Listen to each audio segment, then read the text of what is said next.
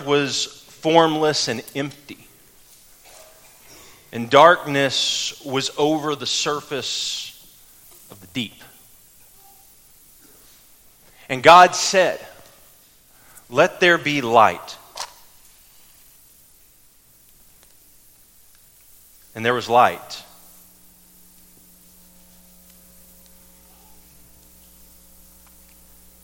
God saw that the light was good. And he separated the light from the darkness. The light he called day, and the darkness he called night. And there was evening, and there was morning the first day. Command the Israelites to bring you clear oil of pressed olives for the lighting of the lamps. Inside the tent of meeting, outside the curtain that shields the ark of the covenant law. Aaron and his sons are to keep the lamps burning before the Lord from evening until morning. This is to be a lasting ordinance for the generations to come. Hey, David, will you turn the lights off, please? Thank you. In the screen. In the beginning was the Word. And the Word was with God, and the Word was God. He was with God in the beginning. Through him, all things were made. Without him, nothing was made that has been made. In him was life, and that life was the light of the world. The light shines in the darkness, and the darkness has not overcome it. Then the angel showed me the river of the water of life, as clear as crystal, flowing from the throne of God and of the Lamb, down the middle of the street of the city. On each side of the river stood the tree of life, bearing its 12 crops of fruit, yielding its fruit every month. And the leaves of the tree are for the healing of the nations. No longer will there be any curse. The throne of God and of the Lamb will be in the city, and his servants will serve him. They will see his face, and his name will be on their foreheads. There will be no more night. They will not need the light of a lamp or the light of the sun, for the Lord God will give them light. And they will reign forever and ever. There's something captivating about light in the darkness. Something that draws our attention to this little flickering. You see, the hope is that this light would spread and overcome the darkness that seems to engulf it. There's a city in the United States called Barrow, Alaska. It is the northernmost city in the United States of America.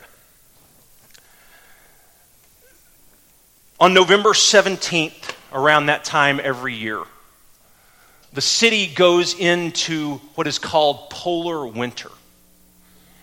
And for the next two and a half months, the city will be without sunrise. The sun will never peek over the horizon. And during these months, depression increases, people being late to work increases, and eating high content carbohydrate food increases. As they wait for the sun to come up again. You see, there is this hope that one day light will come back and invade the darkness and overpower it. For Israel, they have had a long history of what seems to be darkness. As we looked at in the summer, and now through Nehemiah this past fall, there is this time of exile where Israel has found itself in captivity in Babylon. And their people crushed under the oppression. And it seems like this nation that is supposed to be so full of God's hope finds nothing but darkness around them. You see, their best and their brightest were hauled off. They were crushed by the Babylonian Empire and rule, and they find themselves as oppressive exiles in a country not their own, longing to go back to the place that they belong. You see, this is the version of the story that they know. This is the version of the story that they have heard and that they live within. A story where they appear to be losing the battle. A story where it seems there is no hope. And yet, prophets throughout the history of Israel speak into the darkness and bring hope to those who find themselves in darkness. You see, that is the job of the prophet. It is to speak into the world, to speak into the world a new possibility, and to paint a picture of the way the world could be, a way the world should be, and not necessarily a way that the world is. It is to tell a different version of the story than the one that you are living in the middle of. It is to tell a different version of the story than what you see. It is to tell a sub version of the story. A subversion where Israel has hope. Because Egypt does not get the last word. A subversion of the story because Babylon does not get the last word. A subversion of the story because Rome does not get the last word. A subversion of the story because sin and death do not win. It is to tell a different version of the story. To tell a different version of the story to people who find themselves in darkness, longing for the light. To tell a subversive story where the ruling empire does not win. And it's into this exile and into this darkness that the prophet Isaiah speaks. And he speaks these words In the last days, the mountain of the Lord's temple will be established as the highest of the mountains. It will be exalted above the hills, and the nation will stream to it. Many people will come and say, Come, let us go up to the mountain of the Lord, to the temple of the God of Jacob. He will teach us his ways, so that we may walk in his paths. The law will go out from Zion, the, Lord, the word of the Lord from Jerusalem. He will judge between the nations, and he will settle disputes for many peoples. They will beat their swords into plowshares, their spears into pruning hooks. Nation will not take up sword against nation, nor will they train for war anymore. Come, descendants of Jacob, let us walk in the light of the Lord. So Isaiah tells of this day where this great hope is going to come from. A day in which the world as they know it looks different and beams with hope. Because the world as it is is not the way the world will always be.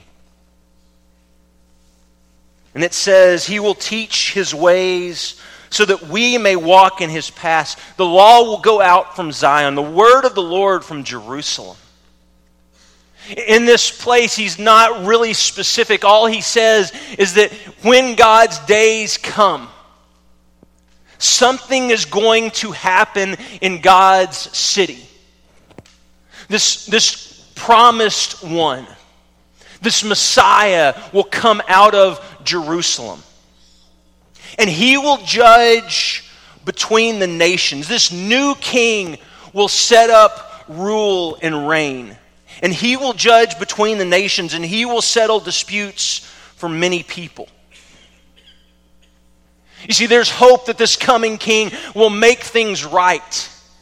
And the oppression of the darkness will break forth into new day where there is now light. But his coronation ceremony will not be in a palace or in a temple. It'll be on a throne of the cross. And the crown that's placed on his head will be a crown of thorns. And the exaltation will be in mockery. And he will take his rightful place and he will bow his head and say, It is finished. But in those words, it is finished, it is not that his life is finished. Because three days later, he will rise from the dead. And three days later, where there was darkness and where hope seemed to be gone, there will be this new light because the coming king has taken his final place as the ruling, reigning king over all the earth. And that is the hope of the world.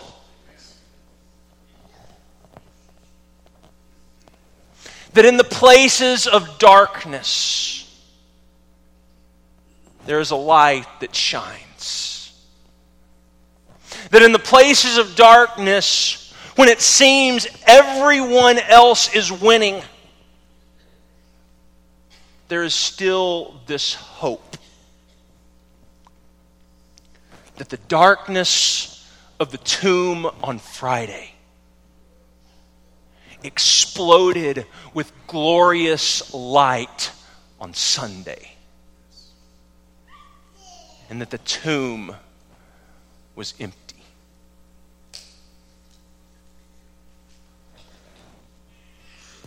Has there ever been a time in your life where it felt like the darkness was suffocating? It's funny that we can use a word like suffocating to describe darkness. We might say it's heavy even though it's not a physical attribute, when you are in darkness, you can feel the weight of it upon your shoulders. And it can be so heavy and so suffocating that it literally takes the breath from your lungs. Because there are these times when it seems like the darkness is closing in and the darkness has won.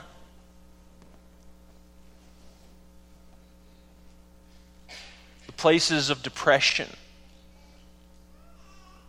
See, it's that moment when you sign the divorce papers or you say goodbye to a loved one. It's that moment when you wake up the next morning wondering how you're going to make it through today.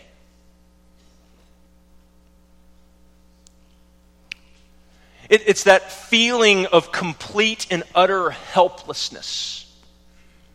Because the things or the people that we have put our hope and trust in have now vanished, and they are no longer by our side.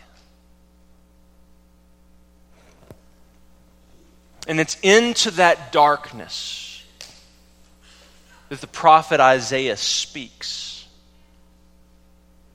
He speaks of a day when swords and spears will be turned into plowshares and pruning hooks. And will, where people will practice war no more.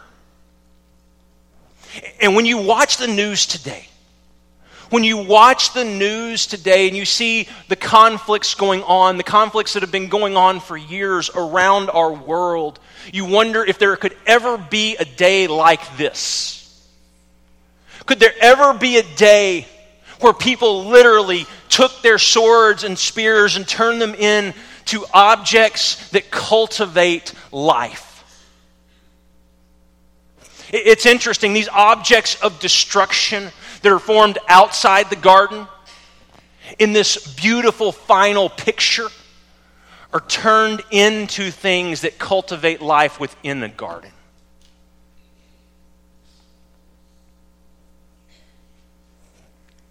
And we just simply ask this question Do your words cultivate life or do they destroy it?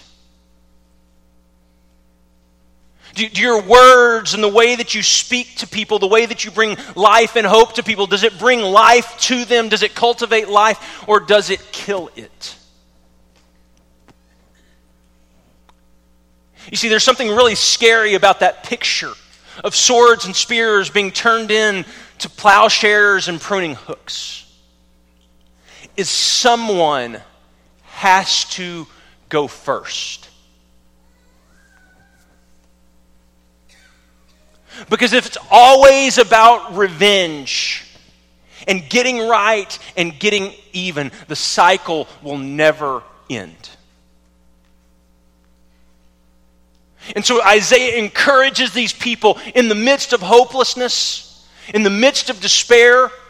He said, There's going to come a day when God sets up his kingdom and his kingdom is going to be a place of peace. Where swords and spears are turned into plowshares and pruning hooks. And when this kingdom comes, God's people will walk in his ways.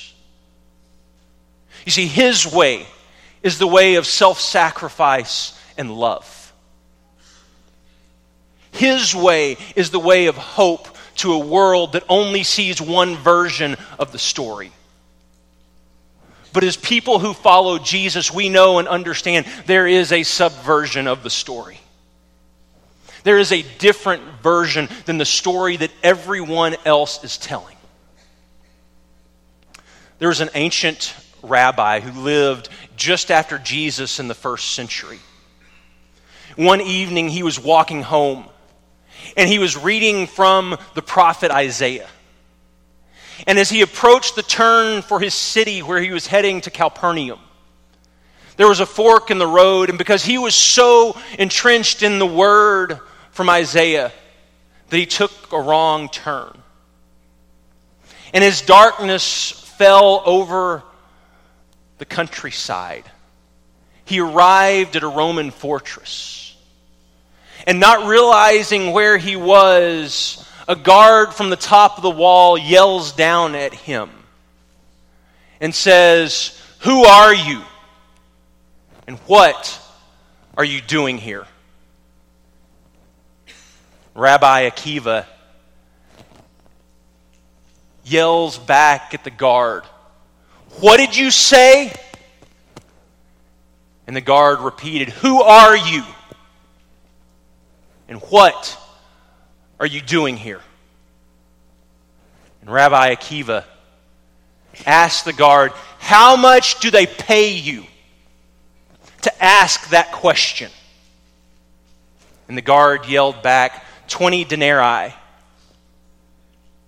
And Rabbi Akiva said, I will pay you double if you will come to my house every single morning and ask me that same question Who are you? And what are you doing here? Who are you? And what are you doing here? Come, descendants of Jacob. Let us walk in the light of the Lord.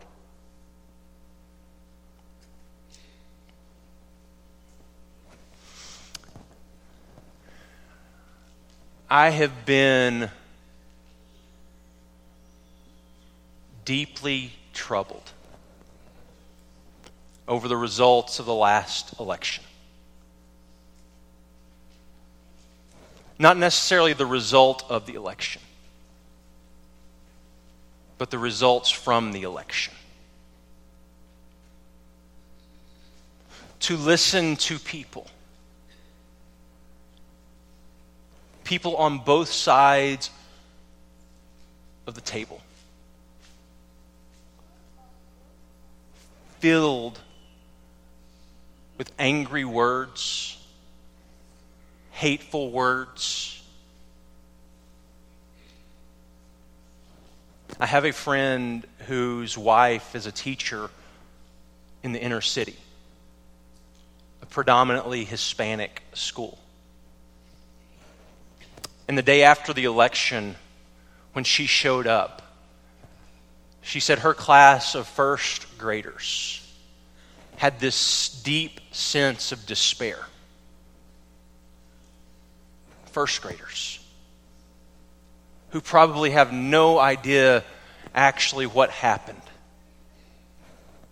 other than what they've heard from their parents. I've seen people on social media, on both sides, saying angry and hateful words. And we've seen it in the city streets in the days that follow.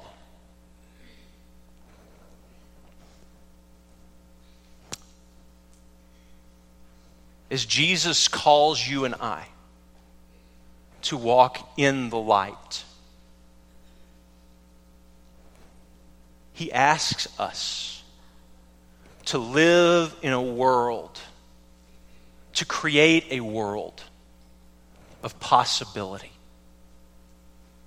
a world that could be in the midst of this world that is. To tell a different version of the story than what everyone else sees and knows. A version where Egypt and Rome and Babylon don't win a story where sin and death do not get the final word. But to speak hope into the darkness, to bring light where there is no light. In Exodus, God has given Moses his instructions for the tabernacle tent of meeting, and the place where God will dwell with his people. And then he tells them, Command the Israelites to bring you clear oil of pressed olives for the light, so that the lamps may be kept burning. In the tent of meeting, outside the curtain that shields the ark of the covenant law, Aaron and his sons are to keep the lamps burning before the Lord from evening till morning. This is to be a lasting ordinance among the Israelites for the generations to come. This word, to keep the lamps burning, is ner tamid. And it means to keep them burning with unfailing regularity. To have these lamps that are perpetually burning, that are bringing light to the place that God dwells. And in the tabernacle, it was the job of the priests, Aaron and his sons, to make sure that the light did not go out. And it was this command that is to stay with Israel for out throughout the generations.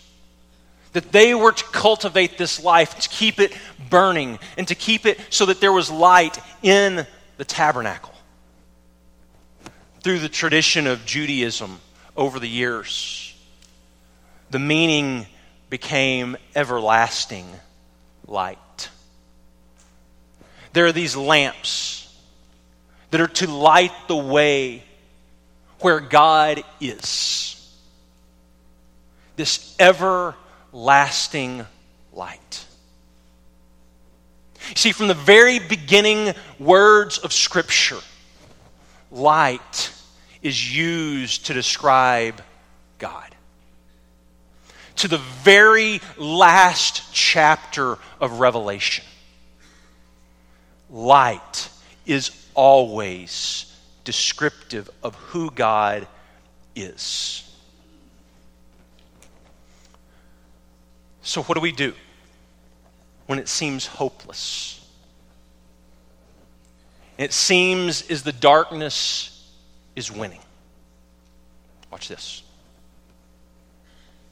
Paper, scissors, who's starting with the ball? From first grade Let's get started right away, guys. to crossing a high school stage, Go, go, go. children are taught to follow the rules. I don't know what about you. Gracie Booker Ugh. is glad at least one person knew how to break them. Try again, Red. Try again. Last year, as a seventh grader, Gracie finished just two runners back from a trip to the state cross country meet. Everyone was like, "You're gonna make it next year," and I was pretty excited. Number 744 was still excited at the start of this year's section meet till Gracie sensed early in her race something wrong. And I realized I was falling behind, and I was like, "I'm not wanting this hard enough. I have to keep fighting for it."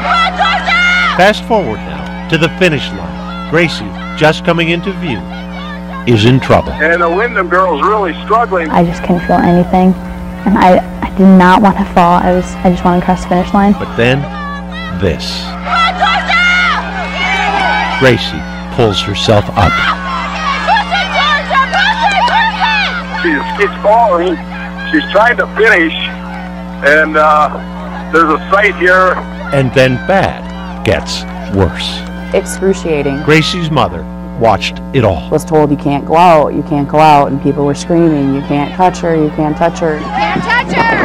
Can't touch her. It's a high school cross country rule. Oh my God. A rule that meant Gracie would continue to struggle alone. you want to help them, but yet you know that if you go out to help them, they're automatically disqualified. I just wanted somebody to do something. Crawl. Just crawl. Gracie's somebody is about to arrive. And her body just gave out on her. The mystery runner, to Gracie at least, is wearing the colors of Mountain Lake. You're with me. I've got you, she told Gracie. There's nothing better than that. So she was like, like my angel that day. Then Gracie's angel all but carried her across the finish line. It was so instinctual on her part.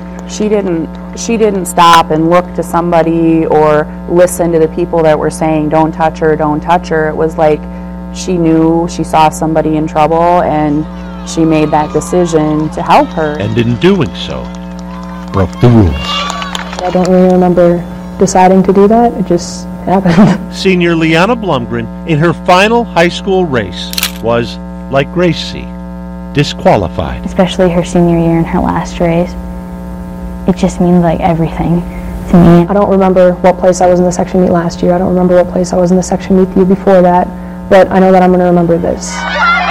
Gracie's falls were linked at the emergency room to an undiagnosed case of mono. Can't touch her. Can't touch her. I don't believe there's another sport that, that an athlete would be allowed to be on the field in that condition. And it took an 18 year old girl to step in and, and help. The flowers were the first arrival at Mountain Lake High School. It was just thanks for being my angel The second was even more personal. because I got her DQ'd. So I but I figured I better do it again. There's no denying Hi. Hi. Gracie's angel Thank you. broke the rules. it's just that Liana didn't forget. Thank you. Hey, no problem. The most important rule is golden. She was definitely a miracle for me. Come on, Liana! Boyd Huppert, KARE 11 News, Mountain Lake. Woo!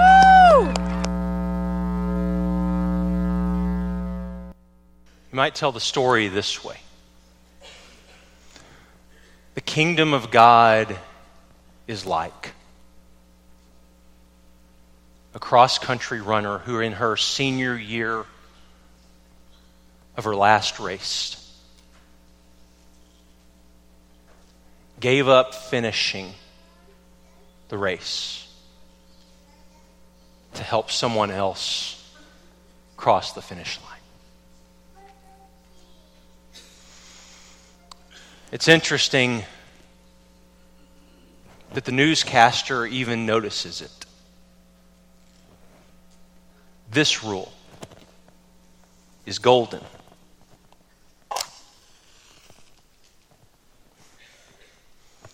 As God talks about light, from the beginning to the end of Scripture, it is light that brings hope. But the one metaphor that God uses to describe himself and you and I is light.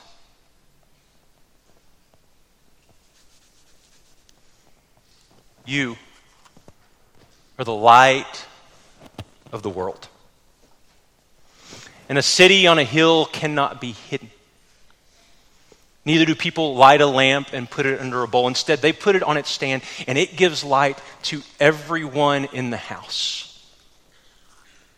In the same way, let your light shine before all men, that they may see your good deeds and glorify your Father in heaven.